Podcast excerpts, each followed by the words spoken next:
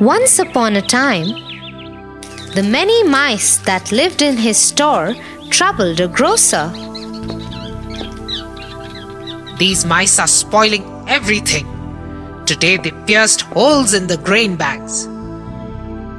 Oh dear, what should we do? I don't know. If the villagers find out, they will stop coming to the store and buying things from me. Oh no! What will we do then? Our business will be disrupted entirely. I agree. Oh, I have an idea. Why don't you get a cat for the store? A good, strong cat will eat the mice away quickly, and new mice will be afraid to enter the store out of fear. Hmm, that's a brilliant idea. I will get one first thing tomorrow.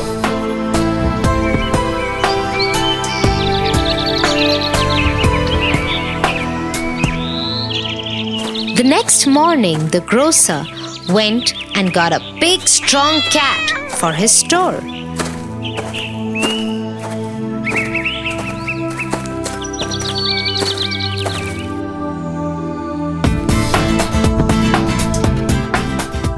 Just as his wife had said, she bounced at the first sight of mice. The mice were taken by surprise. Our brothers have been attacked and eaten up by this cat that the grocer has brought. We all should be careful from now on. As the days passed, the movement of the mice became restricted. They always lived in fear of the cat and were unable to get food and supplies for their families from the store. If any of them ventured out, the cat ate them. This distressed the mice very much. They made many plans to avoid and escape the cat, but failed miserably. We are losing out our brothers and sisters to this cat. Something must be done. I have a simple plan, but I'm sure it will be successful.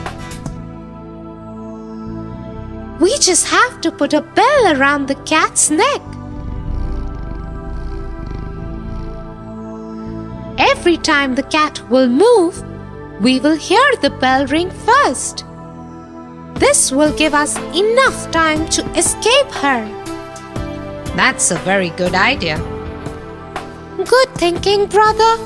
We should arrange a bell immediately. Yes, I agree. This is a very good plan.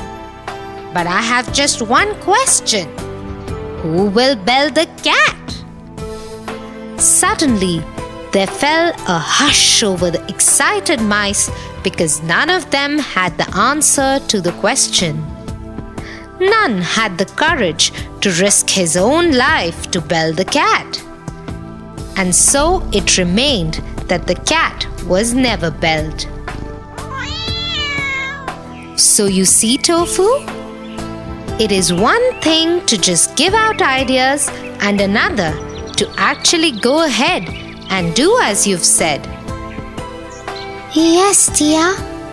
I am ashamed of what I suggested. I said it without considering whether it was right or wrong, and possible or impossible. Come, let's go and finish off the chores. I am glad you understood that, Tofu. Now let's start with putting away these games.